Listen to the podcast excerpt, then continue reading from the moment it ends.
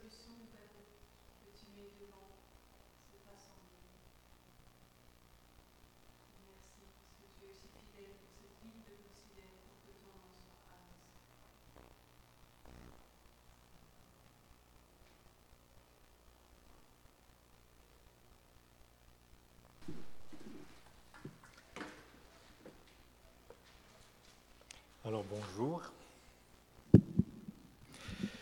Alors effectivement, je fais partie de l'église de, Brumat.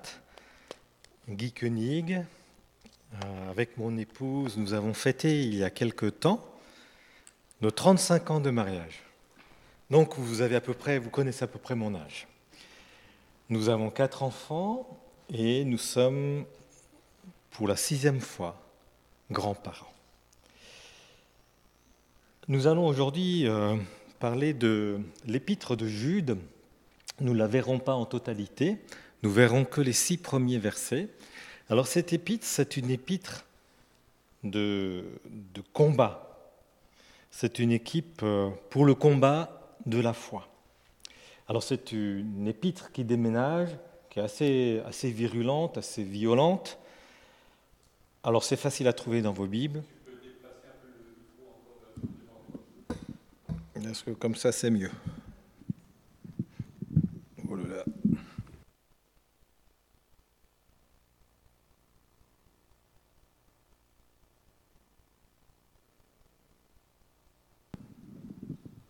Je ne m'entends plus.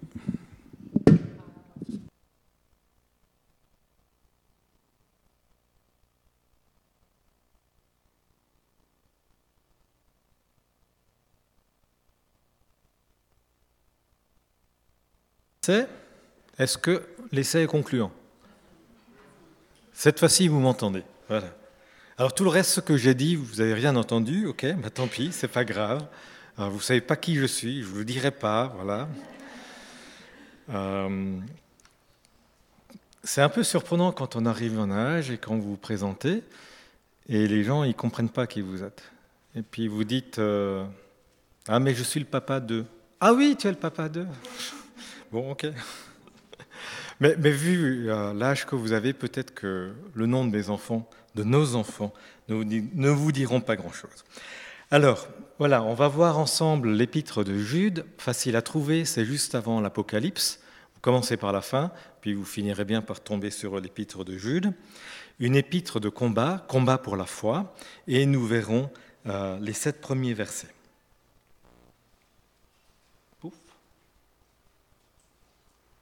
Il devrait y avoir quelque chose. Est-ce que vous voyez quelque chose? Ah. Qu'on peut euh, remettre Ah, c'est parfait. Oui, j'ai utilisé le bouton, j'ai utilisé le bouton droite. Voilà, merci. Bon, et la technique Bon, euh, je ne vous dirai pas mon métier. Hein. Je suis justement dans la technique. Alors, on va lire ces versets. Jude, serviteur de Jésus-Christ et frère de Jacques, à ceux qui sont appelés, aimez en Dieu le Père et gardez pour Jésus-Christ. Que la miséricorde, la paix et l'amour vous soient multipliés. Bien-aimés, comme je désirais vivement vous écrire au sujet de notre salut, commun, je me suis senti obligé de le faire, afin de vous exhorter à combattre pour la foi qui a été transmise au sein une fois pour toutes. Car il s'est glissé parmi vous certains hommes dont la condamnation est écrite depuis longtemps, impies qui changent en dérèglement la grâce de notre Dieu et qui renient notre seul Maître et Seigneur Jésus-Christ. À vous qui connaissez tout cela, une fois pour toutes, je veux vous rappeler que le Seigneur, après avoir sauvé le peuple d'Israël du pays d'Égypte, a ensuite fait périr les incrédules. Les anges qui n'ont pas gardé la dignité de leur rang, mais qui ont quitté leur propre demeure, il les a gardés dans les chaînes perpétuelles, au fond des ténèbres, en attendant le grand jour du jugement. De même, Sodome et Gomorre et les villes voisines qui se livraient de la même manière à la débauche et cherchèrent des unions contre nature sont donnés en exemple, soumises à la peine d'un feu éternel. Voilà les points que nous aborderons ensemble. Alors commençons par le début, cette foi commune, qui est une, une réflexion sur les deux premiers versets. Jude a beaucoup de choses en commun avec les destinataires de cette lettre. Jude et ses destinataires partagent la même foi en Jésus-Christ transmise une fois pour toutes. Jude, pourtant, est pressé d'écrire. Il y a urgence, même plus danger. Danger que cette foi soit mise à mal, que la confiance accordée à Jésus se fissure, s'ébrèche, puis finisse par s'effondrer. Tout comme Jude, cette communauté est aimée de Dieu le Père, grâce infinie et imméritée. Tout comme Jude, cette communauté, euh, Jude appelle sur cette communauté la bénédiction de Dieu, que la miséricorde, la paix et l'amour vous soient multipliés. Que peut-il donc arriver à ceux qui sont aimés par Dieu et sur qui la bénédiction de Dieu repose? Quel danger les menace? La nécessité du combat pour la foi, le verset 3. Jésus a exhorté ses auditeurs, et plus particulièrement ses disciples, à avoir foi en lui, à avoir foi en Dieu. Par la foi en Jésus, le ciel nous est ouvert. Dieu ne tient plus compte de nos fautes. Ils sont pardonnés. Il fait de nous ses enfants. Il nous rétablit dans notre dignité. Il nous donne sa paix qui surpasse toute intelligence. Il nous libère de la crainte de la mort et nous offre la vie éternelle. John Wesley, qui a vécu au XVIIIe siècle, disait à propos de la foi qu'elle est une preuve ou une conviction divine qui est forgée dans le cœur? Dieu est réconcilié avec moi au travers de son Fils. Mais cette conviction s'accompagne immanquablement d'une confiance en lui comme en un Père plein de grâce avec lequel je suis réconcilié. Dans le terme combat, il y a l'idée de lutte, une lutte pour maintenir, affermir notre fidélité en Dieu malgré les circonstances. Croire que Dieu se fait connaître au travers de la Bible. Croire ce que la Bible dit. Croire que les paroles de Jésus sont pleinement dignes confiance. La foi mise en pratique façonne nos habitudes, nos réactions, nos relations. Elle détermine aussi où nous passerons l'éternité. Si la foi a de telles conséquences pour nous aujourd'hui et pour l'éternité, alors il n'est pas étonnant qu'elle fasse l'objet de critiques, de remises en question, et qu'elle soit au cœur d'un combat. Une lutte présuppose aussi un adversaire. Le diable, dès le commencement, fait tout pour mettre en échec les projets de Dieu à l'égard de l'humanité. Sur ce terrain, il a définitivement perdu. En Jésus-Christ, Dieu réalise pleinement son projet pour l'humanité. Dieu tend la main à l'humanité. Alors le diable, sachant qu'il a perdu la bataille contre Dieu, va se concentrer sur l'homme pour qu'il ne puisse pas saisir l'offre divine de réconciliation. Le combat se fait au niveau de la foi. Faire douter l'homme de la bonté de Dieu.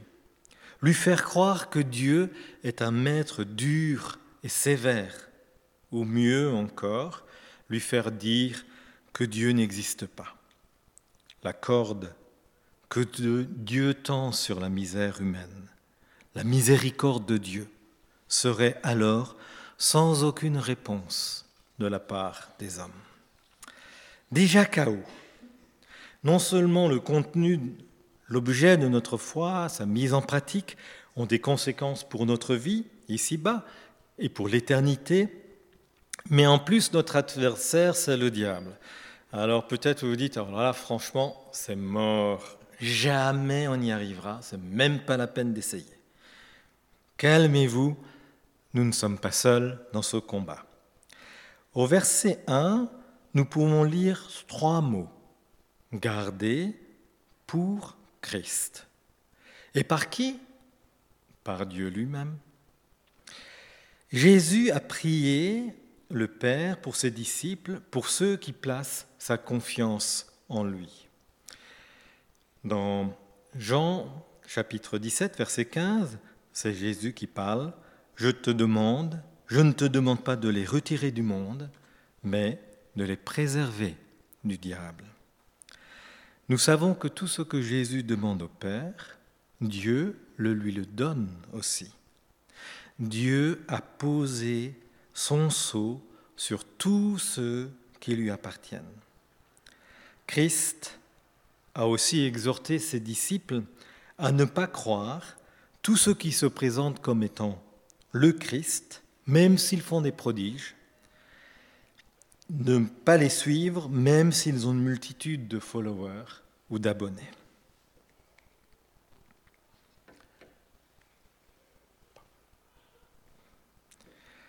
Dans Matthieu 24, euh, au verset 23, nous lisons ceci, c'est Jésus qui parle. Si quelqu'un vous dit alors, voyez le Christ c'est ici, ou il est là, ne le croyez pas de faux Christ surgiront, ainsi que de faux prophètes. Ils produiront des signes extraordinaires, des prodiges au point de tromper, si c'était possible, ceux que Dieu a choisis. Voilà, je vous ai prévenu. Si l'on vous dit, regardez, il est dans le désert, n'y allez pas. Si l'on prétend, il se cache en quelque endroit secret, n'en croyez rien. Jésus nous encourage à avoir du discernement, à pas nous laisser impressionner par les apparences, ni par la foule, à être capable à faire la part des choses entre le vrai évangile de Jésus-Christ et tout le reste qui n'a rien à voir avec le Fils de Dieu, mort à la croix pour nos péchés et ressuscité pour notre justification.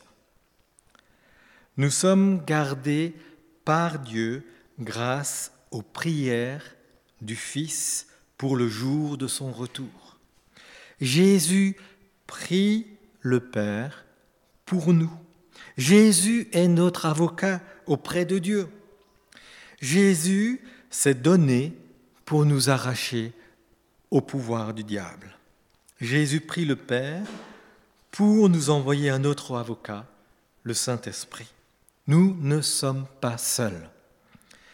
Mais le combat pour la foi est notre combat. Ni Dieu, ni Jésus ne le feront à notre place. Dieu le Père, Dieu le Fils et Dieu le Saint-Esprit nous aideront dans ce combat. Mais néanmoins, c'est à nous de le mener, à nous de faire le tri entre ce qui vient de Dieu et ceux qui n'en a que l'apparence. À nous de placer notre foi dans le vrai évangile sans nous laisser berner. Jude s'adresse à une communauté, pas à un individu. Vous n'êtes pas seul dans votre coin à devoir mener le combat de la foi. Nous sommes une communauté, vous ici à Bruxelles, nous à Brumat, nous ensemble. Ensemble, encourageons-nous à marcher fidèlement à la suite de notre seul Maître et Seigneur, Jésus-Christ, à vivre selon l'Évangile, transmis une fois pour toutes. À la suite de l'épître, Jude va nous donner des clés pour démasquer ceux qui prétendent venir au nom de Dieu alors qu'ils ne sont que des faussaires. J'aimerais, avant de poursuivre votre, euh, la suite, attirer votre attention sur un élément de la structure de l'épître de Jude.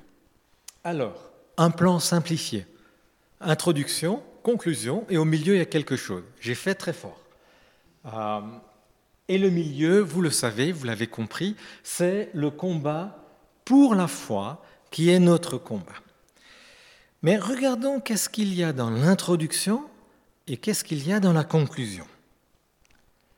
Dans l'introduction, il y a garder pour Jésus-Christ par Dieu. Dans la conclusion, à celui qui peut vous garder de toute chute et vous faire paraître dans sa présence glorieuse, sans reproche. Voilà notre combat cadré par la moins puissante de Dieu, qui nous garde du début jusqu'à la fin. Alors, suivons Jude dans le combat pour la foi, et avec son aide, faisons tomber ensemble les masques des menteurs. Je suis au verset 4. Tout au long de sa lettre, Jude va citer des contre-exemples. D'abord, des groupes, puis ensuite des individus qui ressemblent à ces faux enseignants, à ces faux enseignants infiltrés. Par enseignement, il faut comprendre une série de postures, de postulats, qui finissent par former un comportement, un caractère. Ces façons de pensées attirent le jugement de Dieu sur leurs protagonistes. Aujourd'hui, nous parlerons peut-être de, plutôt de soft power, d'influenceurs, face aux chansons que nous fredonnons, aux médias de toutes sortes qui déversent leur flot d'idées.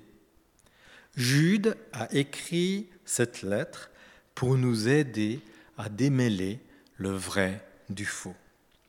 Jude met le doigt sur des façons de penser qui, à force d'être répétées toujours et encore, finissent par pénétrer au plus profond de nous, d'être acceptées comme vérité, à faire totalement partie de notre, notre ADN de penser et d'agir.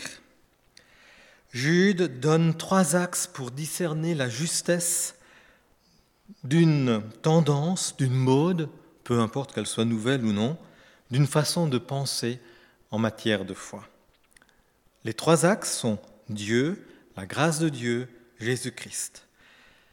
Dans l'enseignement qui nous est donné, est-ce que je suis encouragé à faire davantage confiance à Dieu, à être émerveillé davantage par sa grandeur et sa splendeur, ou au contraire du ressentiment, de l'amertume se développe contre Dieu.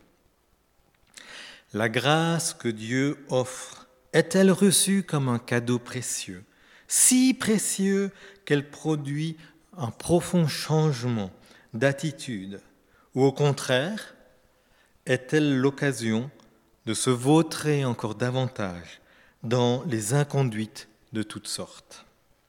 Jésus-Christ, comment est-il présenté?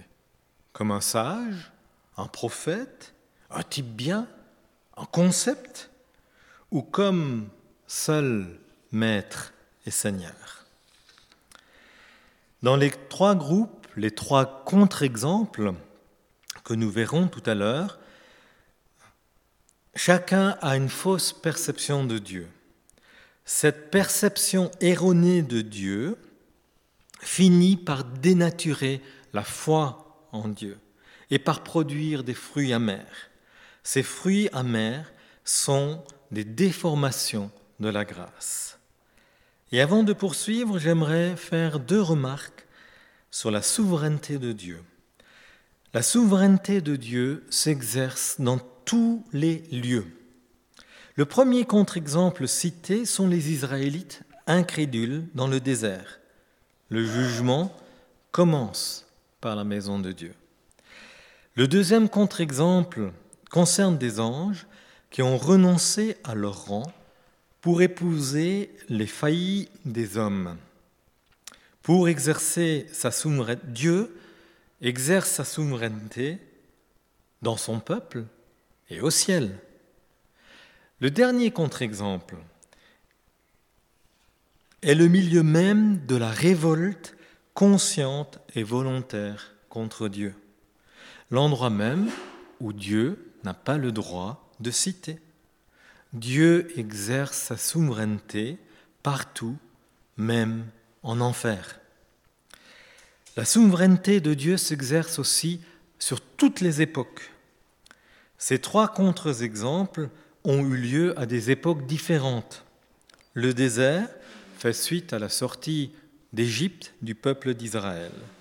L'histoire des anges a eu lieu avant le déluge et a aussi provoqué le déluge.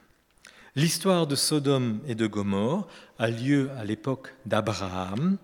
Dieu exerce sa souveraineté sur toutes les époques.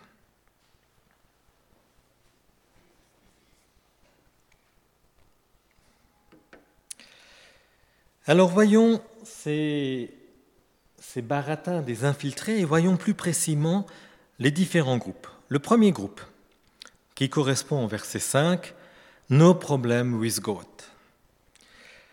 Le peuple est conduit par Dieu dans le désert, après avoir été libéré de l'esclavage.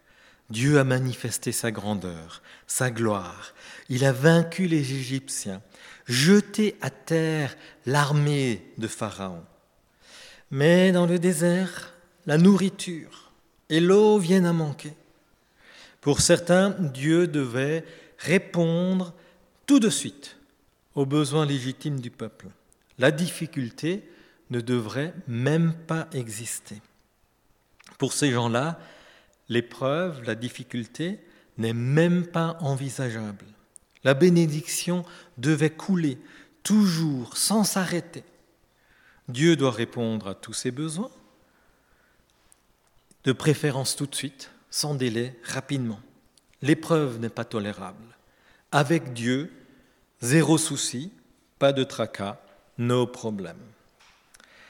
Très clairement, Dieu n'est pas notre serviteur ni notre obligé. Notre foi, puisqu'elle est plus précieuse que l'or, doit être éprouvée. L'épreuve de notre foi aura pour résultat la louange, la gloire, l'honneur lorsque Christ reviendra. C'est Pierre dans sa première épître qui le dit. Notre confiance en Dieu ne grandira pas si à chaque difficulté, tous nos désirs sont satisfaits sur un plateau en un claquement de doigts. Dieu n'est pas un automate à bénédiction. Non, toutes les difficultés ne seront pas automatiquement réglées simplement car nous sommes le peuple du Seigneur. Aussi longtemps que le Seigneur ne sera pas revenu, il y aura toujours des pauvres dans l'Église. Et cela afin que les membres plus aisés puissent prendre soin librement, selon ce qu'ils ont décidé, des plus démunis. L'amour fraternel se développe aussi ainsi. Ensemble, le corps de Christ grandit, les uns avec les autres, au travers des difficultés. La foi en Jésus de toute la communauté est encouragée et stimulée. Aussi longtemps que le Seigneur ne sera pas revenu, certains chrétiens connaîtront encore la maladie, afin que l'Église puisse prier pour eux et que l'Église s'abandonne à la libre et souveraine action de son Père céleste, apprendre à dépendre de la volonté de Dieu. Pour certains prédicateurs, être chrétien signifie ne pas connaître de difficultés, aucune difficulté, ni financière, ni de santé, ni de couple, ni professionnelle, aucune difficulté d'aucune sorte. Pour cela, ils invitent leurs auditeurs à s'approprier de toutes les promesses de la Bible pour eux-mêmes. Et cela, peu importe le contexte dans lequel elles ont été données, le ou les destinataires. Et ces prédicateurs insistent que les promesses de Dieu sont d'autant plus efficaces si un échange important a lieu. Vous donnez beaucoup, des sous aux prédicateurs de préférence, alors Dieu vous donnera beaucoup. Pourquoi ces prédicateurs n'invitent-ils pas leur auditoire à s'approprier de la même manière aussi toutes les malédictions de la Bible? Le diable est très doué pour citer les Écritures, mais il les utilise pour tenter, pour provoquer, pour faire chuter. Le diable a utilisé cette méthode avec Jésus dans le désert. Le diable a cité une promesse de Dieu, mais complètement hors de son contexte. Il proposait au Christ un moyen pour être reconnu par son peuple. Le moyen devait faire éviter à Christ le rejet, l'humiliation, la souffrance et la mort sur la croix. Et pour nous tous, la réconciliation possible avec le Père. Christ connaissait pleinement la volonté du Père. Il était fermement résolu à faire dans tous les domaines la volonté de Dieu. Non pas ma volonté, mais la tienne, disait Jésus lors de sa prière au Père juste avant son arrestation dans le jardin de Gethsemane. Passons maintenant au deuxième groupe, le plaisir plutôt que la présence de Dieu. Verset 6, il s'agit des anges qui ont quitté leur dignité. Le texte de Genèse 6, 2 dit Les fils de Dieu virent que les filles des hommes étaient belles, et ils en prirent pour femmes parmi toutes celles qu'ils choisirent. Les anges avaient le choix de rester dans la présence de Dieu ou d'épouser des filles des humains. Satisfaire leur plaisir était plus important que de demeurer dans la présence de Dieu. C'est un lieu commun de dire que les religions, et en particulier les monothéismes, seraient une source de tyrannie. Depuis la fin du XVIIIe siècle, le fameux siècle des Lumières, Dieu est perçu comme une source de frustration à l'origine de toutes les névroses. Notre culture occidentale est imprégnée depuis plus de deux siècles de ce genre d'idées. Alors nous sommes encouragés à donner libre cours à notre plaisir. Le plaisir est une manière alors de nous affranchir de la tyrannie de Dieu. Nous versons alors dans le plaisir plutôt que dans la présence de Dieu, puis sans nous en rendre compte, le plaisir nous enchaîne. Nous en devenons addicts. Ce plaisir qui devait nous rendre libres nous oblige toujours à y revenir, sans euh, nous oblige toujours à y revenir, sans nous rendre vraiment heureux. Au point peut-être que nous nous prenons nous-mêmes en horreur. Mais au lieu de reconnaître que nos mauvais choix en sont la cause, nous blâmons les autres et nous leur rendons la vie amère. Après tout, l'enfer, c'est les autres, n'est-ce pas? Et la spirale infernale continue. Les deux fils de la parabole du fils prodigue en Luc 15 sont une illustration de ce type de mode de pensée. Pour le cadet, il fallait partir loin de son père pour faire la fête.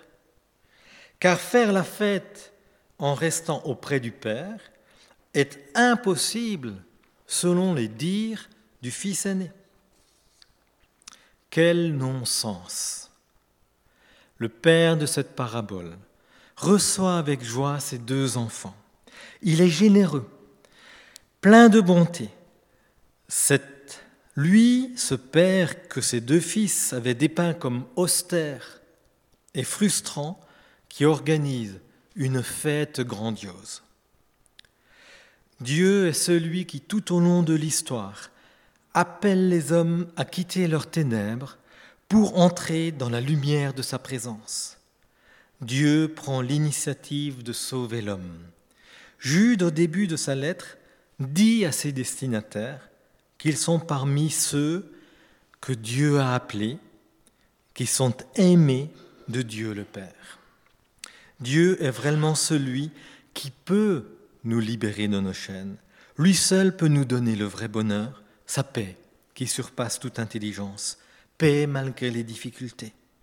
Dieu seul peut nous restaurer, nous réparer, nous rétablir. Son amour pour nous est plus fort que notre haine de nous. Dieu est un bon Père qui sait parfaitement ce que nous avons besoin. Il sait tout de nous, quelles qu'en soient les situations. Rien ne lui est caché. Notre avenir est dans sa sûre main, même dans les pires situations. Dans la présence de Dieu, nous trouvons tout ce à quoi nous aspirons. Paix, sécurité, bonheur, renouvellement, et non dans la poursuite sans frein de tous nos désirs. Troisième groupe, rien à faire de Dieu, verset 7. Le contre-exemple cité sont les hommes de Sodome, qui voulaient tous violer des messagers de Dieu, rien de moins. L'objet de la révolte est d'utiliser ce que Dieu a donné comme bon pour le déformer, le détourner et le retourner contre les messagers de Dieu pour en faire un instrument d'humiliation. Dieu a créé l'homme et la femme. Dieu conclut sa création en disant qu'elle était très bonne. Hommes et femmes ont été créés sexués. Le sexe est une bonne chose donnée par Dieu dans l'intimité du couple homme-femme, dans une fidélité exclusive et mutuelle. Et voilà que les hommes de Sodome font exploser le cadre de cette bonne chose donnée par Dieu. Plus d'intimité. Tous les hommes sont présents. Genèse 19.4 nous dit des jeunes gens jusqu'aux vieillards. Fini la tendresse, l'attention et l'amour partagé. Eux, ils veulent humilier, salir, déshonorer ceux-là même que Dieu a envoyés et ils ont pleinement conscience de mal agir. Ils veulent faire du mal. Ils sont sûrs de leur méchanceté. Combien de fois n'ont-ils pas agi de la même manière et aucun jugement n'est tombé sur eux Pour ces gens-là, pour ce contre-exemple, Dieu n'existe pas. Et par conséquent, je peux faire tout ce que je veux. Je n'ai pas de rang, à pas à rendre des comptes à qui que ce soit.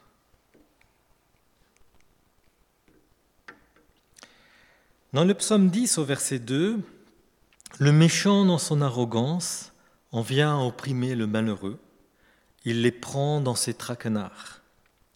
Le méchant tire vanité de son avidité, le profiteur maudit et nargue l'Éternel. Le méchant, dans son arrogance, déclare Dieu n'existe pas. Il se dit Je ne risque rien, je suis à l'abri du malheur, et pour toujours inébranlable. Jude s'adresse à une communauté chrétienne. Alors le danger de cet état général d'esprit pour les chrétiens est d'être totalement découragé, de finir par faire comme le plus grand nombre, d'être désabusé. Que voulez-vous? C'est comme ça aujourd'hui. Et à quoi bon? À quoi bon vouloir encore placer sa confiance en Dieu? Dans Matthieu 24, nous trouvons cette sévère mise en garde de la part de Jésus au verset 12. Parce que le mal ne cessera de croître, l'amour du plus grand nombre se refroidira. Jésus conclut la parabole du juge inique et de la veuve qui nous est rapportée dans Luc 18 au verset 8. Mais quand le Fils de l'homme viendra, trouvera-t-il la foi sur la terre?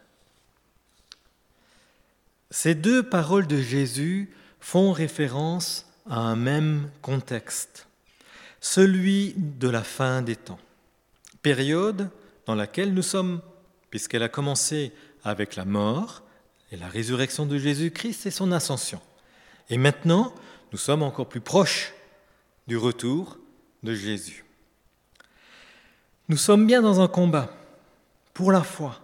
Jésus nous annonce que la révolte des hommes sera telle qu'elle risque même d'éteindre complètement la confiance que les chrétiens ont en leur Sauveur. Jésus, par la parabole du juge et de la veuve, nous encourage à continuer à faire confiance en Dieu, même si de prime abord, tout semble être contre les chrétiens. Notre salut ne dépend pas des hommes, aussi puissants soient-ils, ni de leur impiété, mais de Dieu. Dieu ne change pas. L'injustice des hommes ne change pas le projet que Dieu a pour ses enfants. Paul écrira aux Colossiens dans chapitre 1, verset 12, que Dieu vous a rendu capable d'avoir part à l'héritage qu'il réserve dans son royaume de lumière à ceux qui lui appartiennent. Notre héritage n'est pas compromis puisque les hommes sont corrompus. Dieu est le garant de notre héritage. Il reste et demeure bon pour ses enfants, même si les hommes n'ont que faire de Dieu. Jésus nous dit que même dans ces situations d'impiété, Dieu ne tardera pas à faire justice à ses élus. La confiance renouvelée. Jude nous encourage à revenir au fondement de notre confiance envers Dieu, à cette foi transmise une fois pour toutes, confiance d'un enfant à l'égard de son Père, confiance qui n'est pas fondée sur la quantité de sympathisants, ni sur l'extraordinaire des prodiges, ni sur l'arrogance et la méchanceté. Ces trois groupes que Jude nous donne en contre-exemple ont une fausse perception de Dieu. Ce regard erroné attribue à Dieu des pensées, des attitudes qui ne sont pas les siennes. Ces trois groupes ont été entraînés loin de la confiance possible en Dieu à la révolte contre Dieu. Non, Dieu n'est pas un tyran. Il est le Père par excellence, présent, vivant, bon, tout-puissant, plein de compassion, généreux, juste, fidèle dans ses promesses. Dieu ne veut pas notre malheur lorsque nous traversons des difficultés. Dieu, à travers l'épreuve, veut nous apprendre à lui faire davantage confiance. Les épreuves font partie intégrante de notre marche par la foi. En son temps et à sa manière, Dieu répondra aux besoins de ses enfants. Jésus marche à nos côtés et aussi dans nos déserts. Il comprend nos difficultés. L'auteur de l'Épître aux Hébreux dira car puisque Jésus a lui-même été éprouvé dans ce qu'il a souffert, il peut secourir ceux qui sont éprouvés. Pouvoir se tenir en sa présence est une source inestimable de bénédiction, de joie, de bonheur, de repos, d'épanouissement. Le psalmiste dira au psaume 27.4, Je demande à l'Éternel une chose que je désire ardemment. Je voudrais habiter toute ma vie dans la maison de l'Éternel pour contempler la magnificence de l'Éternel. Il avait bien compris que seul Dieu pouvait répondre à nos besoins les plus profonds. Notre confiance en Dieu doit être stimulée par sa bonté, sa fidélité, et non par l'indifférence ou la révolte ouverte des hommes. Notre regard doit se porter sur Dieu. Lui est la source de notre foi. Je laisserai le mot de conclusion à Jude. Et Dieu, dans sa bonté, nous gardera de toute chute et nous fera tenir devant sa gloire sans défaut et dans l'allégresse. Nous allons prier.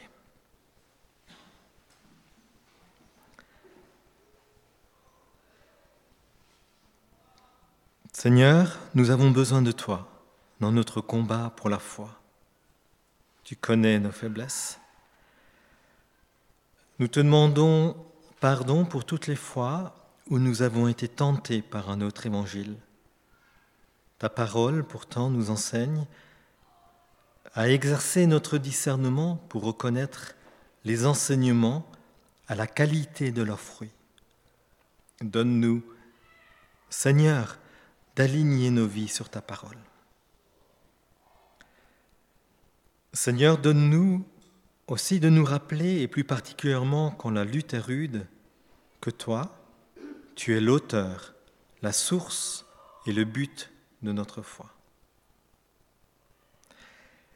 Merci Seigneur, car nous ne sommes pas seuls, nous ne sommes pas livrés à nous-mêmes. Toi, tu nous aides dans notre combat pour la foi. Tu es celui qui nous garde par ta bonté, pour que nous puissions par ta grâce être l'épouse sainte et sans tache de ton Fils bien-aimé, Jésus-Christ, notre Seigneur et notre Maître.